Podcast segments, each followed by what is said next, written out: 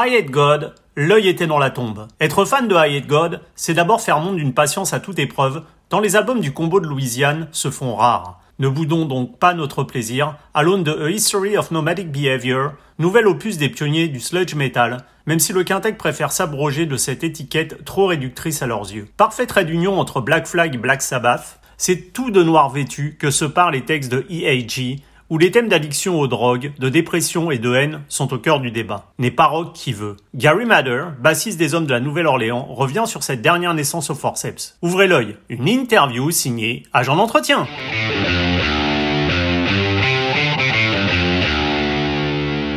Gary Mader, hello. Hello, how are you? Fine. Uh, Gary, it took nearly 15 years between your previous uh, two albums and uh, six years between Hate God and this new one. Uh, you said you've been started to work on it in uh, 2018. It seems that uh, it's always a long process, a new Hate God album. Is it the way you like to work, like searching for constant perfection? Yeah, I think that's part of it. You know, that we like to have music that we're proud of. And that doesn't always uh, it doesn't always happen according to a schedule, you know. So sometimes it takes us a little bit longer to come up with something. But another thing that kind of um, makes it take longer is we spend so much time on the road. You know, we're on the road like this. The last three years we've been on tour. I don't know for most of for most of all of those years, you know. So whenever we're on the road, it's hard for us to uh, it's hard for us to get rooted and, and start writing again. You know, so mm-hmm. it's uh, it's been a, a, process of piecing it together over these six years in between touring. With COVID, it it forced us to stop. yeah, because we would have probably kept going. You know, we would we every time we would say that we weren't going to tour anymore, so we could finish our record, a new tour would come up. You know, and we would take it. You know, so it wasn't until this year that we were forced to stop.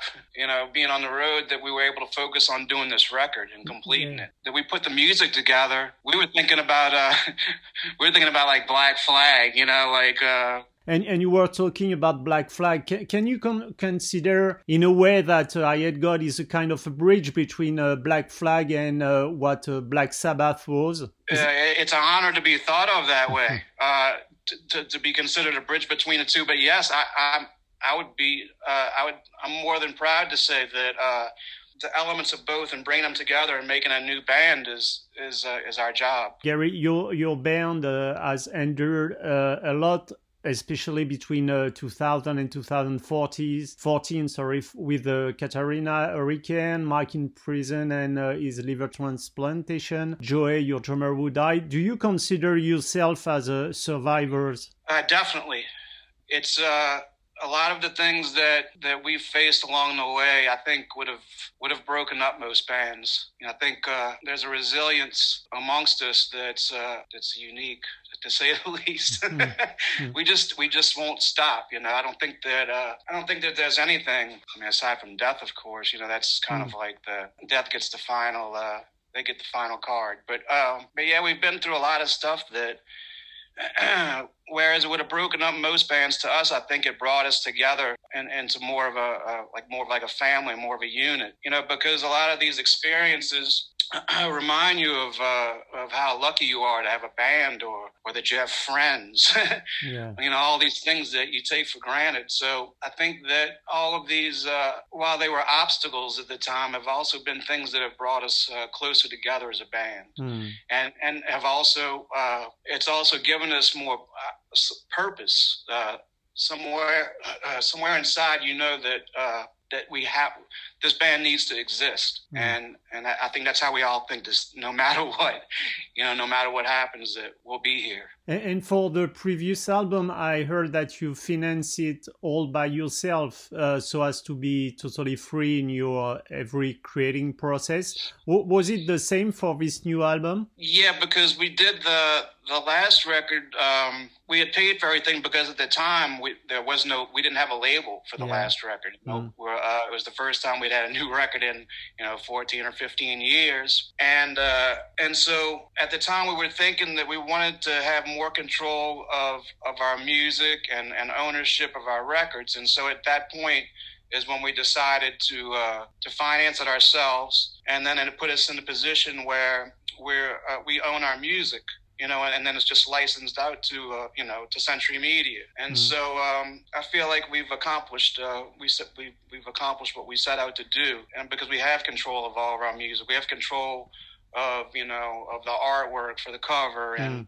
you know, and what it sounds like, you know, all of these things uh, are, are for us to decide. And that's, kind of important to us because we feel like uh, you know we beat up ourselves a lot to make sure that what comes out of us is good, and so we feel like we're a reliable uh, we're a, reliable filter. You know, for we don't need all, all of uh, we don't need for other people to be involved in our creative process. You know, Gary, Mike was saying in a, in an interview, uh, he, he, was saying uh, we're like bacteria, we keep growing and we won't go away. Uh, you were talking about the fact of still being alive, still being a band after all these years. Is it also what what you think about the band, like being bacteria and still going on, whatever happens?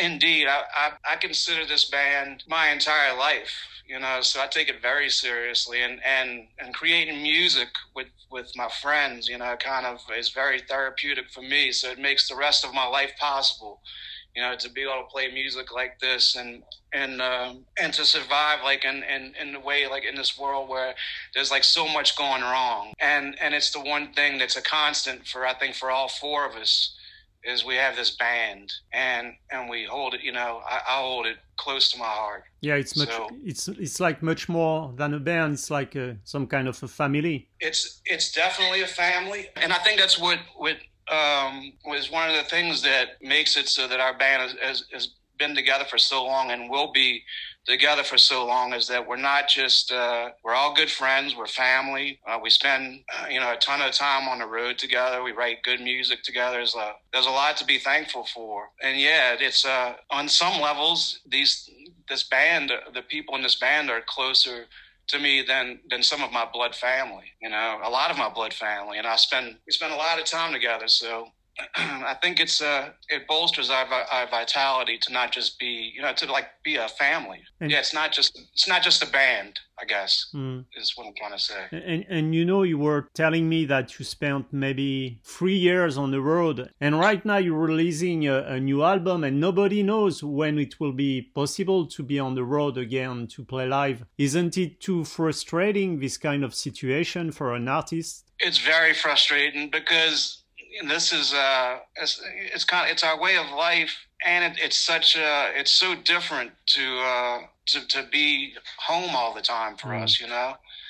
So instead of um, instead of thinking about how long it's going to be before you know we get back on the road again, we just uh, we focused our attention elsewhere, and we started you know we already had like our own merchandise kind of thing, like where you could buy stuff from us online. But we started our own record label, mm. you know, because we figured if we're going to be home for all this time, there's plenty of time to to learn how to do this, you know. So me and Mike have been the ones that we've been uh, on the forefront of trying to figure out how to, you know, how to mail records and you know just all these uh, details that you don't really think about uh, on the hmm. surface. Mm. But it's given us something positive to focus on that keeps us busy and involved with our music and it keeps our fans interested as well because we're not you know we're not just sitting around waiting to go on tour we're doing we're trying to make the most of the time where we are you know there's nothing you could do about how long it's going to be before we tour again but there's a lot that you can uh, there's a lot that you could change in, in, in, your surroundings. You know, you you can make things happen while things aren't happening. Mm, yeah. you know, and so that's what this that's what this label is for us. It's a uh, it's a positive outlet and it's something that it's it just it builds another facet of the band i think you know because we've always talked about having our own label and this just seemed like the perfect time for it and yeah sure. and you, you know gary the the lyrics in uh, Eyehategod are most of the time dealing with depression, drug addiction, misery, hate. Do you think that this kind of experience about talking about personal problem, it's much more inspiring than writing about, for example, love and happiness? Is in a in a way the dark side much more attractive than the bright one? I find appeal in both but I feel like the uh, that you have to pay attention to both of them. You can't, uh, you know, like think about um, think about the way that a, a song uh, sounds. You know, like there's parts that are like real brooding and, mm. miserable, and then there's you know then there's parts that are kind of like upbeat, like you know, like a, uh, you know, like a fast Sabbath part or something like that, you know?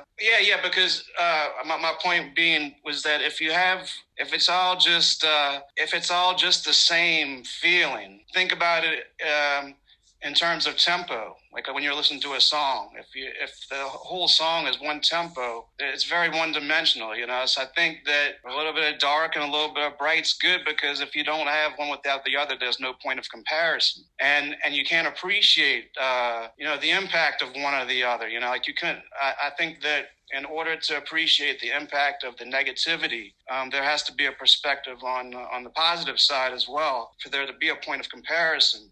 so uh, it's like heaven uh, and hell. It's the same principle, yeah, and it goes back and forth. It's the duality, mm, yeah. but uh, it's weird though because you know all of what's coming out of us, you know, it, it's it's almost like uh, like an exorcism of those feelings, you know, and mm. it just feels good to to go out and screech free, uh, you know, feedback or you know, like the the riffs that we write, you know, they make you feel good inside. You know, Gary, people like uh, nowadays to put uh, music in boxes to define it with a name, and I know you guys tend to distance from sludge metal label. Do you think that uh, for anybody who don't know what uh, Eyehategod sounds like? Like. We can say that you would like uh, hardcore blues or even hardcore punk southern blue rock. We just like to say it's rock and roll. Yeah it's, it, it's like it's like what lemmy from motorhead was saying and anything's come from rock and roll whatever it is. It's, but it's true though and and that's what uh, i mean of course you need categorizations for description and uh, and we appreciate that but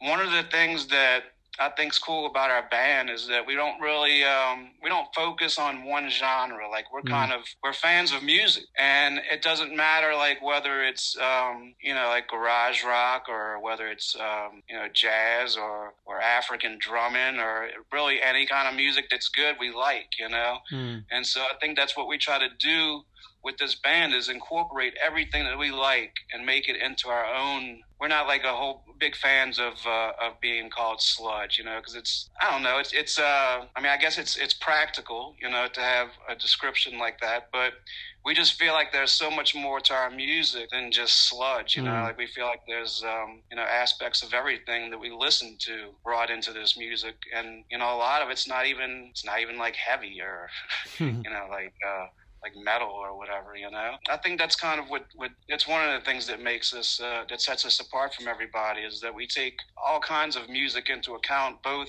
listening and you know what comes out of us. You know, mm. it's uh, to limit yourself to one uh, one genre, one style is, is just that you're limiting yourself. Yeah, so yeah. we always find a way to you know sneak something in that's maybe not typical for like a sludge band to throw into a a song, but we'll make it work, you know. mm. Gary, you know Phil Anselmo, who shared the stage uh, with you when Mike had his uh, health problems uh, and paid uh, his bail to get him out of jail, as a special relation with Eyehategod. How would you define in words this special relation between Phil and, and the band? With the, with the band, it's been since the beginning, you know, mm. since I was even in the band, you know. But with Mike, I, I want to say that it goes back a little bit further because I think that they went to high school together. You know, so they've uh, they've been friends for a long time uh, outside of the band. Yeah, he's a especially. Uh, I mean, he's been around for. I mean, since I was like 14 years old. You know, he was he was hanging out in Fat City and what have you. You know, so.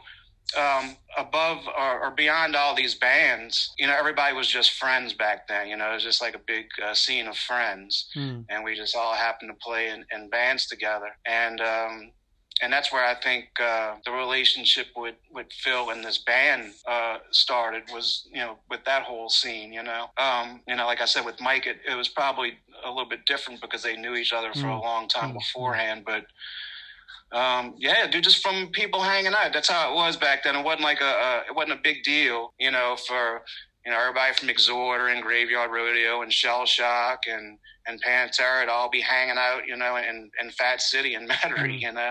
That was just uh, it, it, it, never was like a, a, a, real egotistical kind of scene.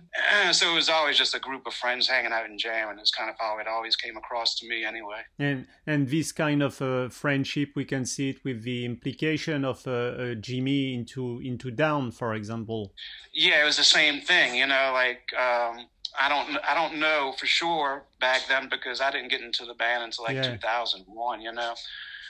But the way it used to be is that you know like three or four bands would be rehearsing in the same spot you know like in, in the same uh, you know in the same warehouse and you know you go walking down you know the hall go check out and see what graveyard rodeo is doing or whatever and that's how bands would start back then you mm would have you know graveyard rodeo and shell shock and then like you know doobie would go over to you know somebody's room and start you know christ inversion or whatever you know that's just how it was it's just everybody liked to play music you know just to have little side bands with your friends that wasn't a big deal either because it wasn't like uh, it wasn't it was done for fun. It wasn't done for like the purpose of there being a, a end product i guess mm, you know? Mm. gary you know in 2008 uh, mike was saying in an interview that the entire governmental structure in america has to be knocked down and rebuilt. It's antiquated. What what is your vision of the us today with this uh, enormous gap between Democrats and Republicans that uh, we saw in Europe in uh, your uh, American uh, election?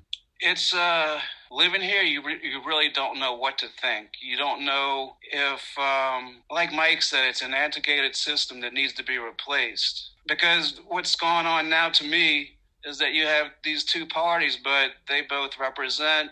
Um, it's it's it's a, a, a, there's a class. I think there's a class uh, problem, uh, a class war that's happening in America is what the problem is, and all these people, whether it be Democrat or Republican, don't really know what it's like to struggle. You know, they don't uh, they don't understand um, what it's like to be a common man in America. You know, mm. they they have a very um, an inaccurate inaccurate view of the people that they represent, both parties. You know, mm. so it's time for a paradigm shift. Um, and you could see that it's starting to uh, to happen now. You know, like with uh, you know with what just happened at our Capitol building last week. You know, mm. things just the tensions are starting to wind up to where there's a change is inevitable. And I think that we're we're in the, going in the right direction. We've gotten rid of uh, we've gotten rid of Trump so there's no longer that embarrassment. Mm. You know, but now it's uh, it'll be interesting to see what our what our new where our new president brings us and how and what he does, what actions he doesn't that um, affect the judgment of the people around the world to us. You know, like I, I can only hope, you know, that that something uh, is done from the heart, done from the heart, and not done with the rigid, like the rigid logical perspective that's been, you know, it's, it's on its way out. You know, that it's time for a different way to think, and uh, and just and, and what's happening right now with uh, with uh, politics in America is just the beginning of it. You know, there's so much more to come. There's so much more change that's due, but at least it started. Yeah, yeah. you know, like I think about 10 years ago and, you know, there, there was so much apathy here and, and you were like, wow, man, this is, this really isn't going to work out too well for us in the end. But it seems like people are starting to care a little bit more because uh, times are changing, as Dylan was saying. They're, they're changing in America, and and I think even uh, even globally, I think we're on the brink of, of a lot of change. You know, I think uh, there's been a lot of uh, a lot of shitty things that have happened, you know, in the, in the, recent past. And my philosophy is that all bad things, just like all good things, they have to run their cycle, you know. And I think mm. that we're at a point now we're in charge of it. Like we can make individuals can make a difference, you know, in, in the world that we live in. It's not going to be a world that's governed by logic, you know, like by, um, I mean, of course there's going to be government. That's ridiculous to not think that there wouldn't be. But I think that um, people won't be so apathetic anymore around here because we've seen some things that are unprecedented over here, you know, some things that you would never think would happen in the U.S., like what's going on right now with the pandemic and everything. Okay, Gary. So uh, a new, al- uh, a new album, no, as we were saying uh, no insurance to play live in the near future. So, what what are the plans for the months to come for you guys? Um, we have uh, the the new record comes out on March 12th. Yeah. So we're uh, we're gearing up for that. We've been we just released a second song, uh, "Fake What's Yours," mm. last week, and I think we have like two more songs that come out, you know, and then the the record comes out uh, on March 12th. And then um, aside from that, with our own uh, record label on uh, on Take As Needed Records. We're doing a reissue of um, of Take As Needed for Pain. That's going to come probably right after the uh, the new record comes out, probably in the summer of this year.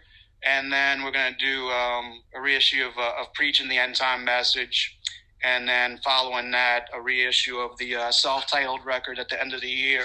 So we have our release schedule uh, cut out for us for the year until we you know, until we can get back on the road. Mm. But it's cool because once we go on the road, we'll still have our record label. Yeah, you know, yeah. Not, it's not going to go anywhere. Okay, Gary. So thanks a lot for this interview, and uh, hope to see you uh, maybe next year or. Indeed, thank you, Nicholas. I appreciate your time. Bye, Gary. Bye-bye. bye.